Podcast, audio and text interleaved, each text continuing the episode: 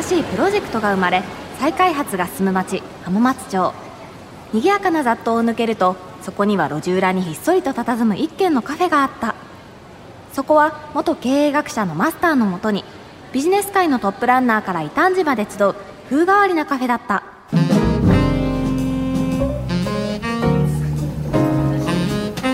マスター、先週どの新車を買おうか迷っていましたけど、決まりましたか？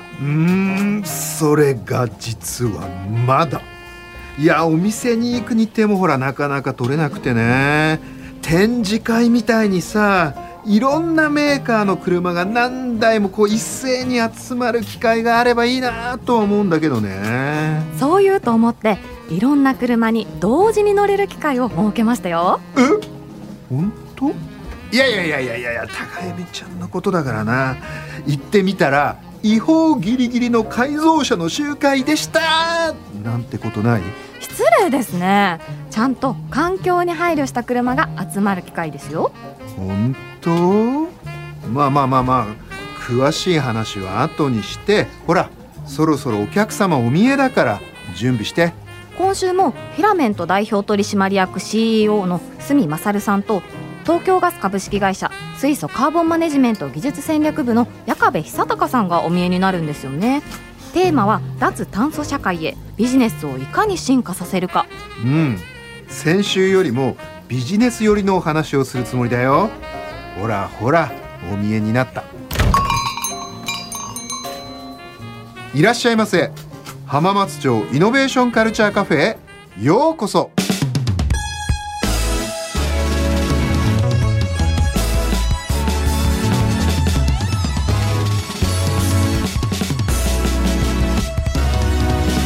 浜松町イノベーションカルチャーカフェ。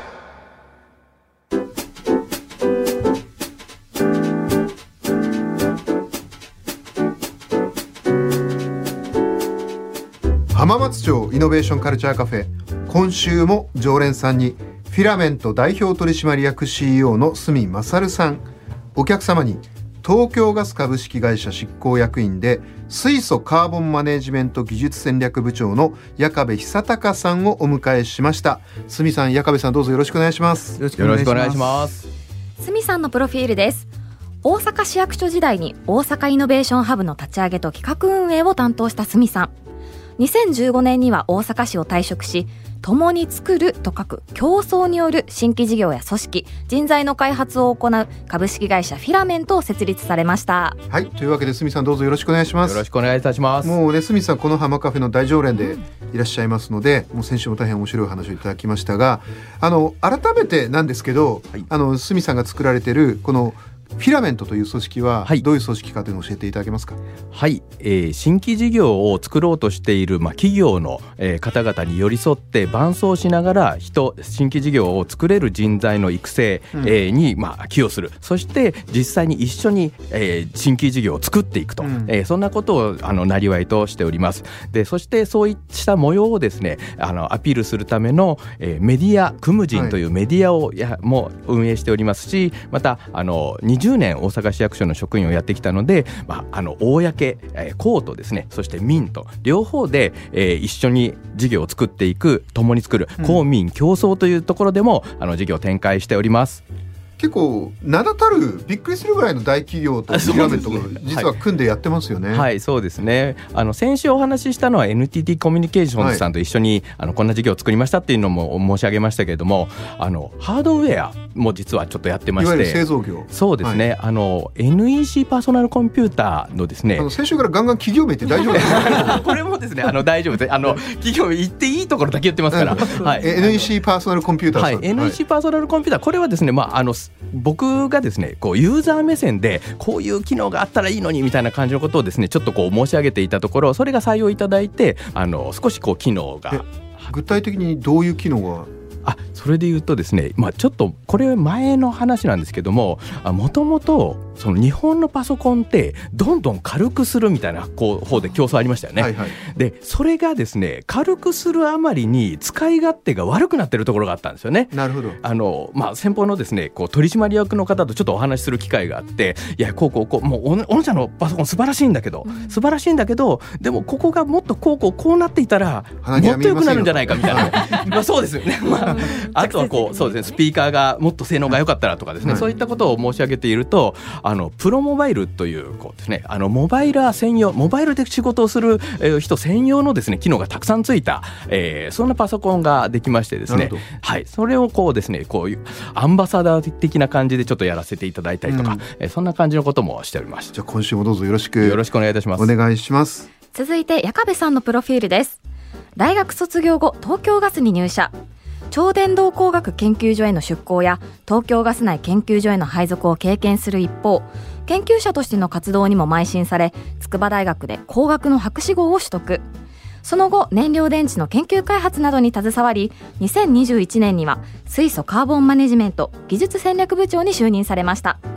さらに東京ガスの執行役員も兼任しつつ、国際ガス連盟の R&D& イノベーション委員会前委員長、水素エネルギー協会副会長、エネルギー資源学会理事といった国内国外の委員でも精力的に活動されています。はい、というわけで矢壁さん、今週もどうぞよろしくお願いします。こちらこそよろしくお願いします、ね、非常に先週のお話も面白かったんですが、はいはい、改めて矢壁さん、今矢壁さんが率いられている、はい、この東京ガスの水素カーボンマネジメント技術戦略部というのはどういうことをやってるかと教えていただけますか。はい、簡単に申しますと、東京ガスの社内の脱炭素化を推進する部門で2年前に設立しましたけれども、大きなテーマとしては水素をうまく活用していく、それからカーボンマネジメントというのは二酸化炭素を回収して有価物に変えたりエネルギーに変えたりしてもう一度うまく再生しながら使うということでございまして、そういったことをテーマにしながら技術開発を進めて、最終的にはそれをビジネスにつなげていく戦略、それから立案、そしてビジネス化というところを担っている部門でございます。なるほど。で先週はね、まさにその中で、はい、矢壁さんが注力されているメタネーション、はい、といって、これは二酸化炭素と水素をくっつけてメタンを作りと水を作り、で水は当然環境にいいと、でメタンは天然ガスなんでそれをエネルギーに使っていこうという、その夢の技術がメタネーションだという話を先週ね、はい、まさしくありがとうございます。ずっと伺いまして、はい、もう本当に夢の技術ですよね、はい、今矢壁さんは他にもその国際ガス連盟にいらっしゃったりとか、はい、水素エネルギー協会の副会長だったりとか、エネルギー資源学会の理事だったりとか、いわゆるエネルギー問題に関する学術分野でも非常に活躍されているということなんですが、今このあたりでこういったテーマが特に議論になっているとか、こういったことが注目されているということで、特に矢壁さんが気にされているようなことって何かありますか。今は自分たちの部門の名前にもついておりますけれども、やはり水素をどのようにして社会実装していくのか、はい、大きな話で言えば水素社会みたいな言い方もしますけれども、はい、本当にそんな社会が来るのかというところが大きな技術的な議論でもありますし、それから制度的、そして本当の意味で経済的にそんなものが成立するかというのがみんな取り組んでいる中でですね、懐疑的に思いながらもう何年も経って、でそれでようやく今水素社会が来るんじゃないかっていう機運が出てきている、そういうところかなと思ってます。水素は私もすごい興味があるんですけど、比較的なんとなく日本が盛り上がってて海外はそこまででもないのかなっていう印象をややもすると思ってしまうんですけど、はい、現状はどうなんですか。それは実は逆になってまして、私水素エネルギー協会に属しているんですけれども、ここはですねもう50年、今年がちょうど50周年になります。50年前から水素ということを日本は注目してやっていたという歴史がある中で、ずっと先行していた時期もあるんですけれども、ここ10年ぐらいで一気にヨーロッパが中心となりまして逆転したぐらいのイメージで持ってます。ヨーロッパって今そんな水素するんですか。はい、で特に今のヨーロッパが水素って言い始めたのは2015年の COP21、はい、パリ協定が結ばれたその時がきっかけでございまして、でそれから2019年には日本よりも1年前にヨーロッパはすでに2050年カーボンニュートラルにするということを宣言しておりまして、で積極的に水素を活用するよというような事業展開であったり、それからヨーロッパがすごいのはやっぱり国ではなくってヨーロッパ EU っていう連合体、はい、全体でそれを実現しようというふうな取り組みを進めていますので、そういう意味じゃ豊富にある再生可能エネルギーを使って水素を作って、それから天然ガスのパイプライン網が発達してますので、そこの中に水素を入れて水素を輸送して供給するというようなことがヨーロッパの今の取り組みの一番の主眼になってるかなと思います。はあ、なるほどね。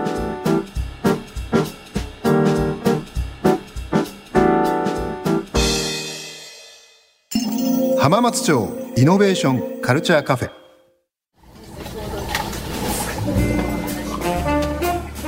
先週に引き続きまして、脱炭素社会へビジネスをいかに進化させるかということで、特に今週は先週はねメタネーションという新しい技術の話を伺いましたが、今週は脱炭素社会を見据えたビジネスというテーマで、より現実的にビジネスに落とし込むときにどういったことが期待できるかみたいな話をしていこうというふうに思います。まずビジネスといえば角さんなわけですけど、角さんからお伺いしたいんですが、はい、この角さんね、この脱炭素社会というのが徐々に来ると言われてるわけですけど、はいはい、ビジネスの面においてはどういった変化とかどういう未来みたいなのを期待されてますか？はいはい、僕大学の頃ね歴史をやっていたので、ビジネスの歴史みたいなところからお話しさせていただいてもいいですか？はいはい、僕以前ですね読んだ、新聞の記事だったかな、すごくビジネスとは何かということを書かれていたので、文章でですね非常になんていうか今も記憶に残っているものがあるんですけど、はい、ビジネスの起源は何かというと、資源の偏在を解消するための略奪以外の手段であると。これ読んだ時にね、なるほどって思ったんですよね、そもそもビジネスがない時代は略奪だったんだと思ったんですよ、で略奪じゃない手段としてビジネスが生まれ、ビジネスを最初は多分物々交換だったと思うんですよね、物々交換から次通貨が生まれたと、通貨が生まれることによって価値の計量ができるようになったのと、はいねはい、保存ができるようになって、多分貸し借りみたいな感じのこともできるようになったわけですね、でそうした中でだんだん略奪って全く制約がない状態から逆に制約みたいなやつも少しずつ増えてくる、騙しちゃダメだよとかいうのもできたでしょうし、それからフェアじゃないよねと、フェアっていう概念とかもどんどん変わってきていると思うんですね、そして結構長いこと時間がかかりましたけども、温室効果というものが現実として発生していて、その原因が温室効果ガスであり、そしてそれは人類の経済活動が原因になっているということも明らかになってきていると、でこうなった時今なんですかね、いろんなものを燃やして地球になんていうか負担をかけているっていうことがもうなんていうかな、盗みとかなんか殺人とかね、そういうことと同じレベルの犯罪なんだ、そういうことをやっている企業は悪であり取り締まらなくてはならない、そういう感じにおそらくなっていくと思うんですよ。なるほど。ビジネスのルールが変わる、あるいは社会のルールが今変わってる。脱炭素ベースに仕事のルールというか規範が根本的に変わっていくんじゃないかっていう。そうですそうです。最近だとフェアトレードっていう言葉も出てるじゃないですか、はいはい、フェアトレードっていうのはどっちかが強い立場を利用して相手を搾取するようなそういう商売の仕方は良くないっていう概念ですよね、それと同じようなことがいろんなもっともっと広い範囲で適用されていくみたいな、そういう未来になっていくんじゃないかなという気はします、なるほどね、そうすると結構我々の仕事ビジネスとか仕事のあり方も結構具体的に例えばこういうところが変わってくるんじゃないかって何かイメージありますか？もうすでに変わっているものからでいうと、紙を使っちゃいけないみたいなやつはもうすでになってますよね。ペーパーレス。僕らも大阪市役所にいた時にですね、めちゃくちゃ紙使ってたんですよね。めっちゃ使いそうですよね途中からですよ、それはあまり良くないと ISO を取得したんですね。ISO を取得するとそういう紙使ったりとかするの良くないからどんどん減らせって言われて、そうなのみたいな感じで思いながら、でもそれはやっぱりその規定路線ですよね。だから今は紙を使って何かをするんじゃなくて、違うやり方、違う方法で情報をやり取りする方が善とされている。でこれってもうこれからどんどんそうなっていくと思うんですよね。だから今リアルなマテリアルを使っているんじゃなくて、別な情報の提示の仕方をして、環境の負担が少ないようにっていうふうになっていく。それはまあもっともっといろんな面で、多分紙袋もそうですし、レジ袋が有料化したりするのもそうですよね。そういった分野でのそのビジネスがですね、これからさらにどんどん伸びていくんじゃないかなというふうに思います。矢上さん、今の角さんの話はいかがですか。いや、今角さんおっしゃった通り、先ほどの話以来ですね、やはりフェアトレード、フェアビジネスっていうのはその通りだと私も思うんですけども、一方でやっぱりヨーロッパ、欧州は単にフェアっていうだけじゃなくて、仕組みを自分たちで作っていく、ルール作りに長けているので、だからシンプルには、率直な性善説だけじゃなくて、裏、がっつり儲けようっていう意図はありますよね。そっちも半分あるので、そういうのに必ず日本って後手に回ってしまう、これは多分ビジネスの世界だけではなくて、スポーツでもですね、ジャンプも、ルールなんかどうなんだろうと思いますけど、ノルディック複合でね、日本人がやたらジャンプが飛ぶんで、急にジャンプの規定が厳しくなったとか ね。だから公には多分社会正義上こうだっていうルール作りをされるんだろうけど、裏には多分ヨーロッパが得をするような、そういうルールが世界的にできていく危険はあるので、ヨーロッパを超えるぐらいのスピードでやらないと、また負け組になって向こうのルールに乗っかって何もできなくなるんじゃないかっていうのは心配はあります。なるほど。国際ガス連盟の中での日本の存在感というのはどんな感じなんですか。実は前回の少しですねお話をさせていただきました LNG というのは、ずっと日本が世界をリードしてきたということがあります。でそういう意味じゃ日本の力というか、それは世界からも認められていて、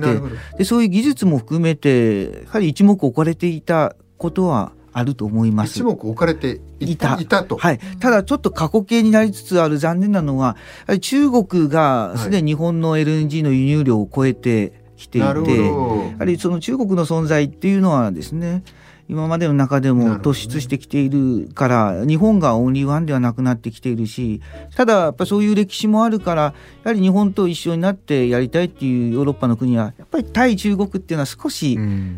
懸念があるし、先ほどお話にあったフェアトレードができる、信頼できる国として見てもらってるんじゃないかなと思います。なるほど。角さんが例えば産業とかで構わないんですけど、この業界特に今脱炭素で注目してるとか何かありますか。それだったらやっぱりテスラかなと思いますよね。テスラが儲かっているのは、車も売れてると思いますけども、でも排出権の方で儲かってるっていう話を聞いたことありますよね。なので、それで言うと同じことがですね、トヨタがもうね、テスラが排出権を、売ってるってことですか。そうですね。それによって本来だったら、こんだけですかね、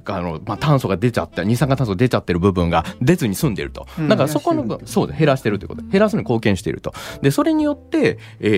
利益が、排出権ビジネスってやつですね。でそれで言うと同じことが当然ですけど、トヨタでもできるでしょうし、でもしかしたら東京ガスさんがいろんなところにその、技術によって生まれた E メタンをですね、インフラとセットで輸出していく。例えば、アジアのいろんな国々にもそうかもしれないし、アフリカにも輸出できるかもしれない。そうするとなんていうか、世界中にもしかしたらテスラよりもはるかに大きなですね利益が生まれるようなビジネス作っていけるんじゃないかなっていう気もします。なるほど。いかがですか。今のお話で言うと、ちょっとこれは専門的な言葉になりますけれども、いわゆる二酸化炭素を出すという行為に対してスコープ1、2、3というような言われ方をする、1、2は自分たちが出している二酸化炭素ですね。それからスコープ3はそれを提供したエネルギーであったり、そういうとこから出てくる二酸化炭素なんですけれども、それと別にそこに含まれない4つ目のスコープっていう言われ方をするのにアボイディッドエミッションっていう、アボイディッドエミッション、つまり排出を避けたってことですかね。そうです、今まさにおっしゃった通りですね。でこれが削減効果とか貢献とか、そういう日本語にするとそういう言い方なんですけども、これがこの前のCOPでも相当注目を浴びて、そういう制度ができるかもしれないというような話も聞いておりまして、そもそも排出を避けるとか、はい、二酸化炭素を取っちゃうとか、はい、そういうこと自体がなんかこう排出権として、はいはい、だから本当は出るはずだった二酸化炭素を削減したことがある効果であったり、クレジットであったり、そういうことを認められるっていうのがだんだんと制度化されるというような話も少し聞いておりまして、でそういう意味じゃ技術貢献であったり、それから世界のある地域の二酸化炭素を減らす、そういうことが自分たちのビジネスにもつながっていき、結果的として世界の全部の二酸化炭素の削減にもつながるような世界が来るんだろうなと思う。まあ、それにはまさにこのメタネーションの技術はドンツバですよね。そういう効果があるというふうに思います。なるほどね。高見ちゃんどうですか、お二方に何か質問は。そういう意味で言うと、これからまだ広がっていく市場だと思うんですけど、新規参入みたいなのってありえるんですか、この業界において。ベンチャーみたいな、はい、これはもうまさしくまだ技術開発であったり制度設計であったり、そういう段階ですので、新しい技術を持っておられるスタートアップさんが出てこられたら、それはもう大きなビジネスに急激につながるだろうなと思います。じゃあ結構八上さんはスタートアップが入ってくることにはむしろ大企業の方だけど期待されているわけですね。我々も個社で自分たちだけで技術開発できるわけではありませんし、こういうことができるって新しいアイデア出てくるんじゃないかと。例えばこの辺で自分たちでは今解決策ないけど、なんかベンチャー出てきてほしいなみたいな分野ってどの辺なんですか。例えば水電解でも、それから燃料電池でも似たような課題がありまして、昔から言われてるんですけれども、貴金属を使いますね。はい、貴金属使いますね、はい、でこれは資源的にも不足量としても少ないですし、ね、いわゆるレアアースですね、はい、実際に年間生産量も少ないので、当然枯渇してしまって取れなくなってしまうっていう、そういうレアアース問題みたいなのを内在してるんですよ。なるほど。でところがそういうレアアースじゃない材料で同じ機能を持ったものができてくるんであれば、でこれはもう画期的だし、まさしくそれがブレイクスルーにつながると思うので、でそういうものはひょっとすると一つは我々じゃなく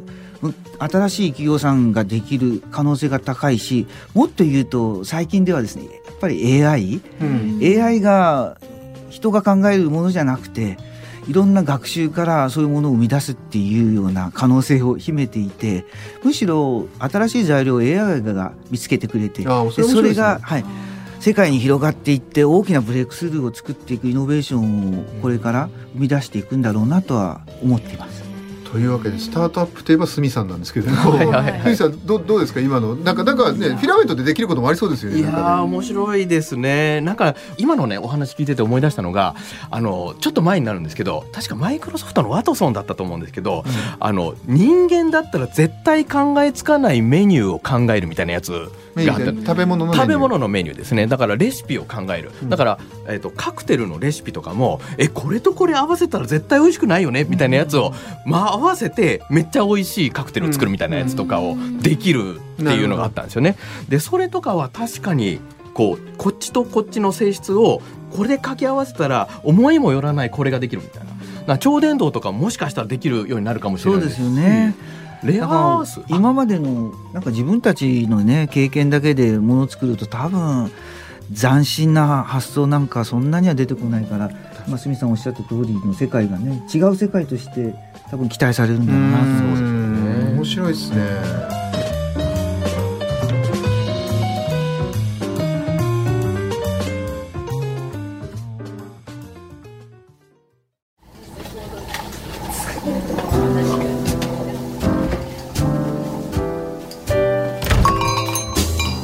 スミさん、矢壁さん、ありがとうございました。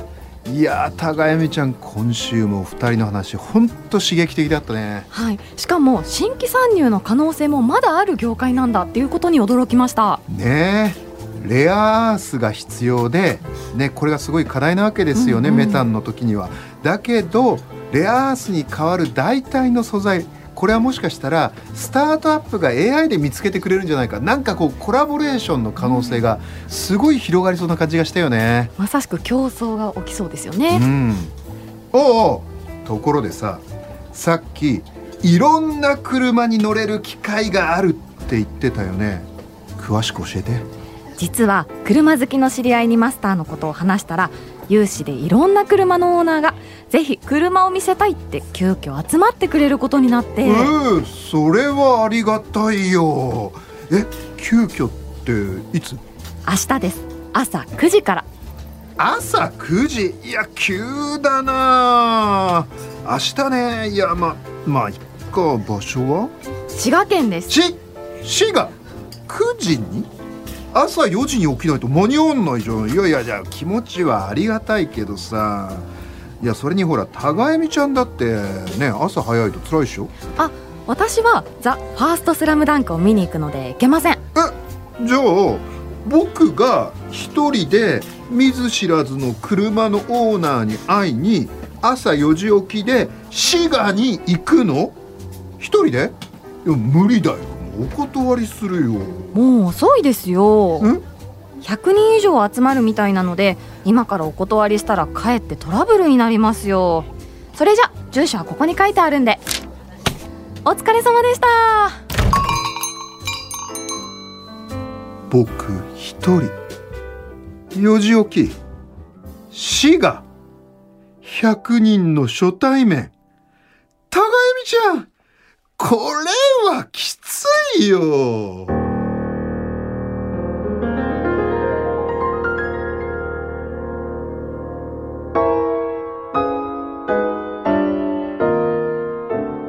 新しいプロジェクトが生まれ、再開発が進む町、浜松町。